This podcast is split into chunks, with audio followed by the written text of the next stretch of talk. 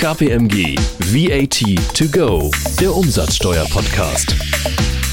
Liebe Hörerinnen und Hörer, wir freuen uns, Sie wieder begrüßen zu dürfen bei einer neuen Folge von VAT to go. Ich bin Katrin Feil, Deputy Head of Indirect Tax bei KPMG und bei mir ist wieder Rainer Weimüller, Off-Counsel bei KPMG.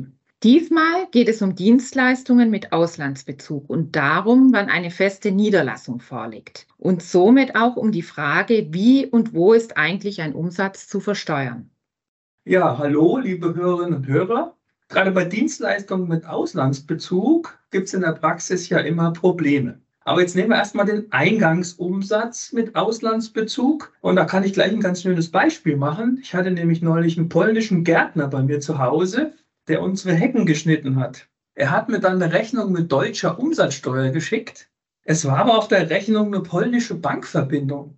Das hat mich ein bisschen zweifeln lassen, ob der tatsächlich in Deutschland einen Sitz hat oder eine feste Niederlassung. Ja, warum? Weil wenn er im Ausland ansässig wäre in Polen, dann hätte er mir als ausländischer Unternehmer eine Nettorechnung nach 13b Umsatzsteuergesetz ausstellen müssen.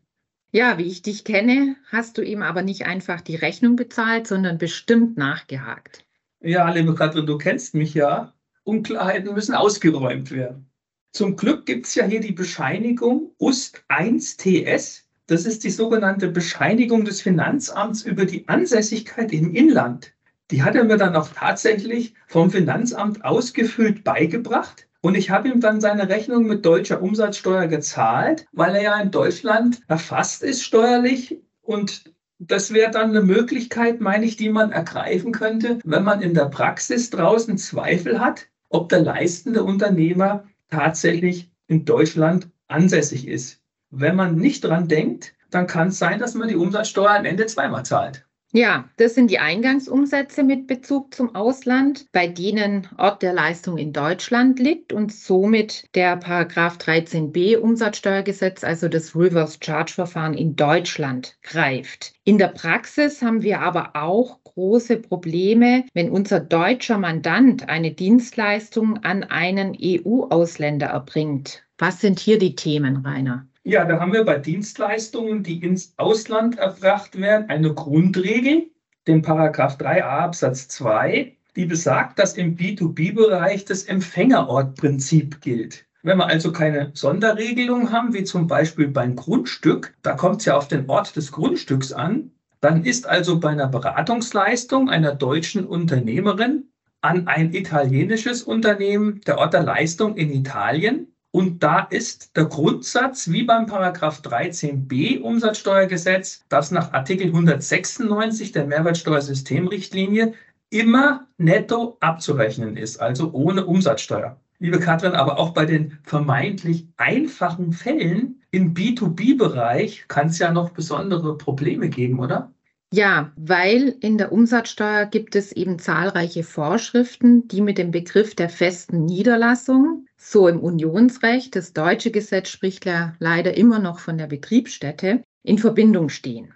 So kommt es zum Beispiel bei dem Ort der sonstigen Leistung nach 3a Absatz 2, das ist ja die Grundregelung B2B-Bereich, darauf an, wo der Leistungsempfänger sein Unternehmen betreibt oder eben auf den Ort der Betriebsstätte, die die Leistung bezieht. Dann stellt sich also immer die Frage, ob der Leistungsempfänger in mehr als einem Land ansässig ist und zum Beispiel bei dem italienischen Unternehmen noch eine feste Niederlassung der Firma in Deutschland existiert. Genau. Wichtig ist insofern, dass allein eine in Deutschland dem italienischen Unternehmen zugeteilte UST-ID-Nummer noch nicht den Schluss zulässt, dass eben dieses italienische Unternehmen hier in Deutschland eine feste Niederlassung hat. So jedenfalls auch Artikel 11 Absatz 3 der Mehrwertsteuerdurchführungsverordnung. Aber was macht man dann in der Praxis? Naja, das ist gar nicht so einfach. Der Artikel 22 Mehrwertsteuerdurchführungsverordnung sagt, man soll sich erstmal die Art und die Verwendung der Dienstleistung anschauen. Vereinfacht gesagt heißt es, erbringt man die Beratungsleistung zur Verwendung in der festen Niederlassung in Deutschland, dann schreibt man eine Rechnung mit deutscher Umsatzsteuer. Weiß man das nicht, was ja auch häufig der Fall sein wird, wer die Leistung verwendet, dann sagt die EU, soll man sich die Bestellung, den Vertrag und dann auch die USD-Nummer des Leistungsempfängers anschauen. Kommt man nicht weiter, dann schreibt man einfach eine Rechnung an das Stammhaus. Ja, das ist die eine Sache. Man muss aber auch immer schauen, ob es überhaupt eine feste Niederlassung gibt. Und hier ist es wichtig, dass wir uns von dem Begriff der Betriebsstätte trennen, den wir ja in der Ertragssteuer verwenden und der auch noch so, wie gesagt, im deutschen Umsatzsteuergesetz steht. Paragraph 12 Abgabenordnung ist nicht maßgeblich für den umsatzsteuerlichen Begriff der festen Niederlassung. Vielmehr ist die feste Niederlassung ja in Artikel 11 der Mehrwertsteuerdurchführungsverordnung geregelt. Und was sagt der? Da heißt es eben, ich brauche einen hinreichenden Grad an Beständigkeit und eine Struktur mit einer personellen und technischen Ausstattung, die es erlaubt, Dienstleistungen zu erbringen. Ich brauche also Personal und Sachmittel. Anders als das deutsche Gesetz hat der Umsatzsteueranwendungserlass die Definition der festen Niederlassung aus dem EU-Recht übernommen. Naja, das ist ja ganz schön, dass das der Umsatzsteueranwendungserlass gemacht hat. Er ist aber auch an anderer Stelle schon total überholt. Da geht es nämlich um ein EuGH-Urteil aus dem Jahr 2021. Katrin, um was ging es denn da? Da ging es um einen Unternehmer aus Jersey von den Kanalinseln und der hat Immobilien an in Österreich ansässige Unternehmer vermietet. Die österreichische Finanzverwaltung meinte, dass dieser Unternehmer aus Jersey im Inland ansässig zu behandeln ist und dass er also mit österreichischer Umsatzsteuer abrechnen muss. Der EuGH entschied dann aber, dass eine im Mitgliedstaat vermietete Immobilie eben keine feste Niederlassung begründe, wenn der Eigentümer über kein festes Personal für die Leistungsbewirkung im Zusammenhang mit der Vermietung verfüge, weil ich brauche eben Personal und Sachmittel. Dieses Urteil, auf das wolltest du hinaus, oder? Ja, genau, Katrin. Das Urteil meine ich, weil unser Umsatzsteueranwendungserlass da überhaupt nicht darauf Bezug nimmt. Der Abschnitt 13b.11 Absatz 2 ist da wie früher und unverändert und widerspricht natürlich dem EuGH, weil dort steht, das ist wie in Österreich, dass die Vermietung eines Grundstücks so behandelt wird, als ob der Unternehmer aus Jersey hier ansässig wäre. Ich meine, da müsste die Verwaltung endlich jetzt mal reagieren. Das Urteil ist ja schon zwei Jahre alt. Jetzt warten wir halt mal ab. Aber das Ganze erinnert mich irgendwie an das Problem kein Personal und an die Windräder. Ja, das stimmt. Da gibt es ja diverse finanzgerichtliche Urteile aus Münster, Köln und Schleswig-Holstein aus den Jahren 2013 bis 2018. Und hier haben die Finanzgerichte gemeint, auch ein Windrad könne eine feste Niederlassung begründen, obwohl das eigene Personal gefehlt hat. Betonung auf eigene, weil bei den finanzgerichtlichen Urteilen war es zumindest teilweise so, dass Fremdpersonal in die Leistungserbringung eingebunden war.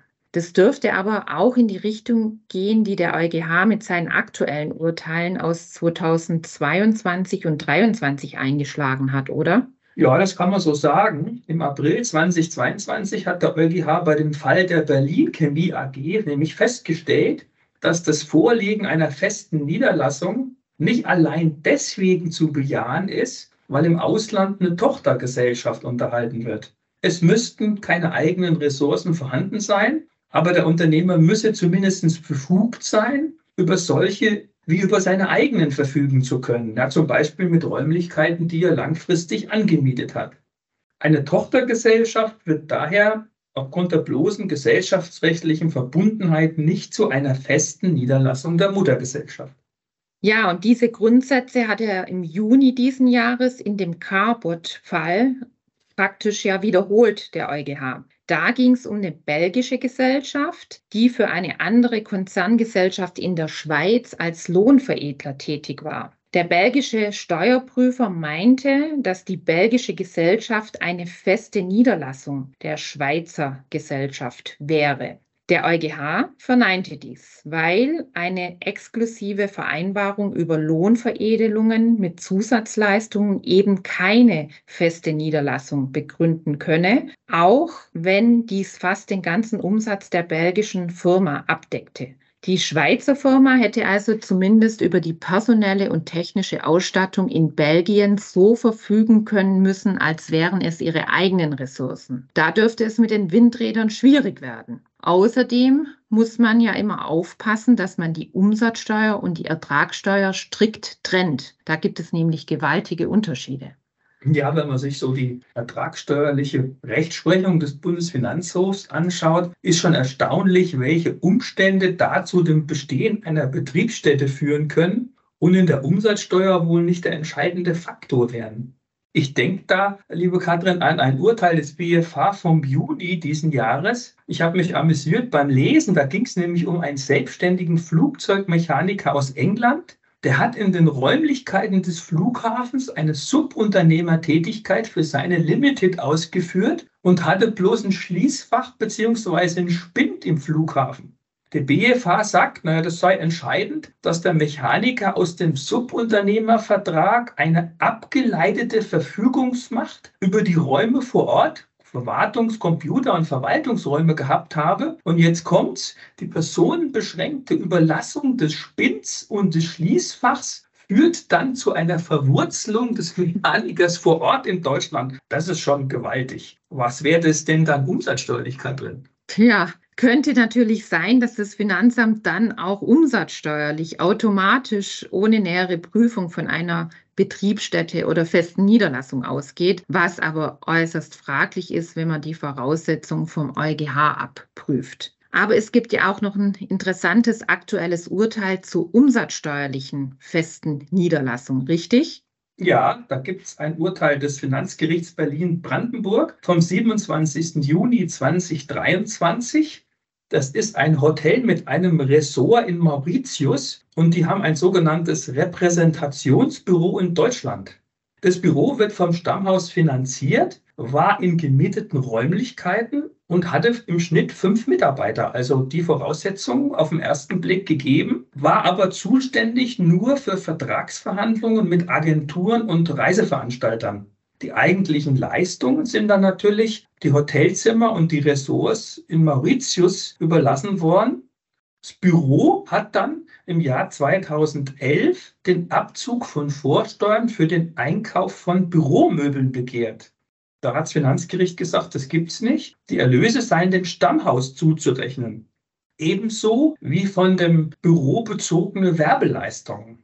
Das Finanzgericht hat aber gesagt, das soll der Bundesfinanzhof entscheiden, hat die Revision zugelassen, weil die Frage, ob inländische Repräsentationsbüros eine Betriebsstätte begründen könnten, noch nicht geklärt sei. Was meinst du, Katrin? Naja, warten wir mal ab, was der BFH hierzu zu sagen hat. Es ist halt schon schwierig, wenn man als Repräsentationsbüro kein wirtschaftliches Risiko trägt und keine Ausgangsumsätze vorweisen kann. Andererseits kann man den Grundsatz der Neutralität der Umsatzsteuer hier nicht umsetzen, denn die Büromöbel, die dieses Repräsentationsbüro erworben hat, haben ja keinen Privatbezug, sondern sind eindeutig unternehmerisch veranlasst. Im Vorsteuervergütungsverfahren bekäme die Firma aus Mauritius jedenfalls auch nichts, weil es an der Gegenseitigkeit mangelt mit Mauritius. Ja, da hast du recht. Und erinnert mich daran, dass noch ein anderes Verfahren offen ist oder noch andere Urteile des Europäischen Gerichtshofs von der Verwaltung noch nicht umgesetzt worden sind. Das sind nämlich das Urteil Scandia Amerika aus 2014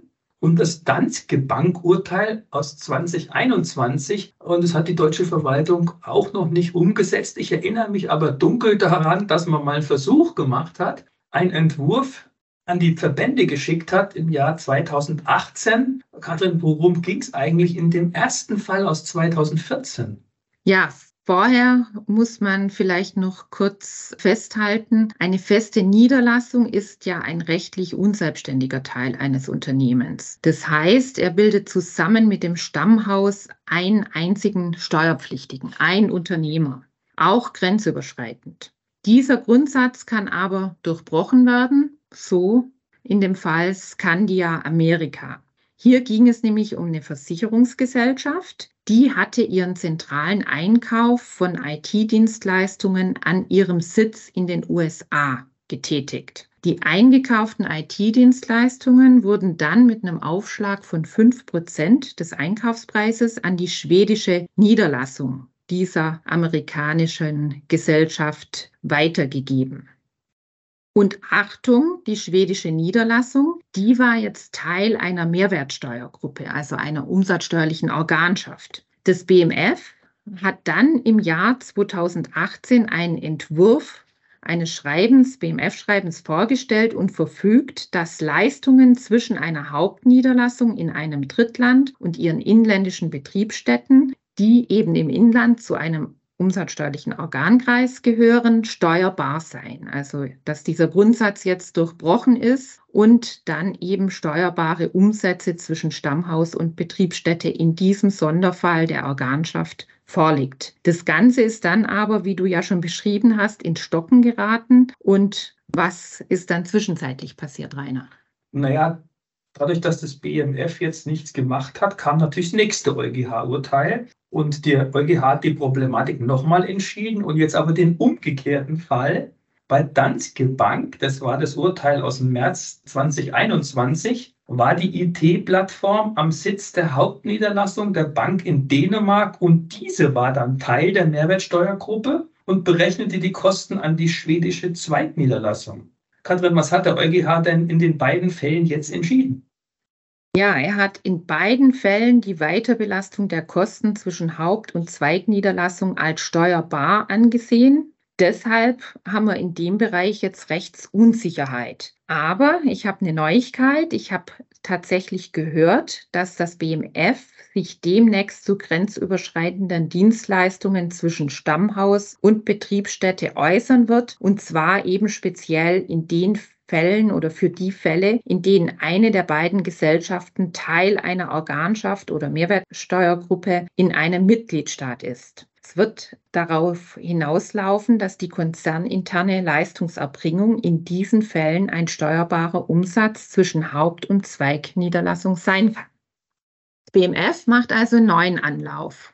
Und wahrscheinlich, so hoffe ich oder denke ich, können wir mehr dazu berichten im Rahmen unserer Umsatzsteuerjahrestagung, die wir ja im nächsten Jahr wieder veranstalten. Und zwar, den Termin können Sie sich schon mal vormerken, liebe Hörerinnen und Hörer, am 12. März 2024. Ich denke, bis dahin wissen wir in dieser Sache schon mehr. Aber doch schon mal eine brandaktuelle Information für die Praxis an dieser Stelle, oder? Ja, das auf jeden Fall. Ein ganz wichtiges Thema. Das müssen wir auf jeden Fall in der Jahrestagung am 12. März nochmal vertiefen. Und das ist für die großen Unternehmen mit Niederlassungen im Ausland ja auch sehr wichtig, hat ja große umsatzsteuerliche Konsequenzen. Also es ist toll und berauschend, was man immer für Themen in der Umsatzsteuer hat. Man glaubt es gar nicht. Ich kann nur sagen, auch ich gebe da mit neuen Erkenntnissen aus der Vorbereitung und unserem Gespräch und hoffe, dass es den Hörerinnen und Hörern auch so geht, dass man immer was mitnimmt. Ich freue mich jedenfalls auf den nächsten Podcast im Februar und wünsche den Hörerinnen und Hörern alles Gute. Jetzt kann man ja schon sagen, frohe Weihnachten und guten Rutsch, obwohl es einem noch gar nicht so vorkommt. Kommen Sie gut ins neue Jahr.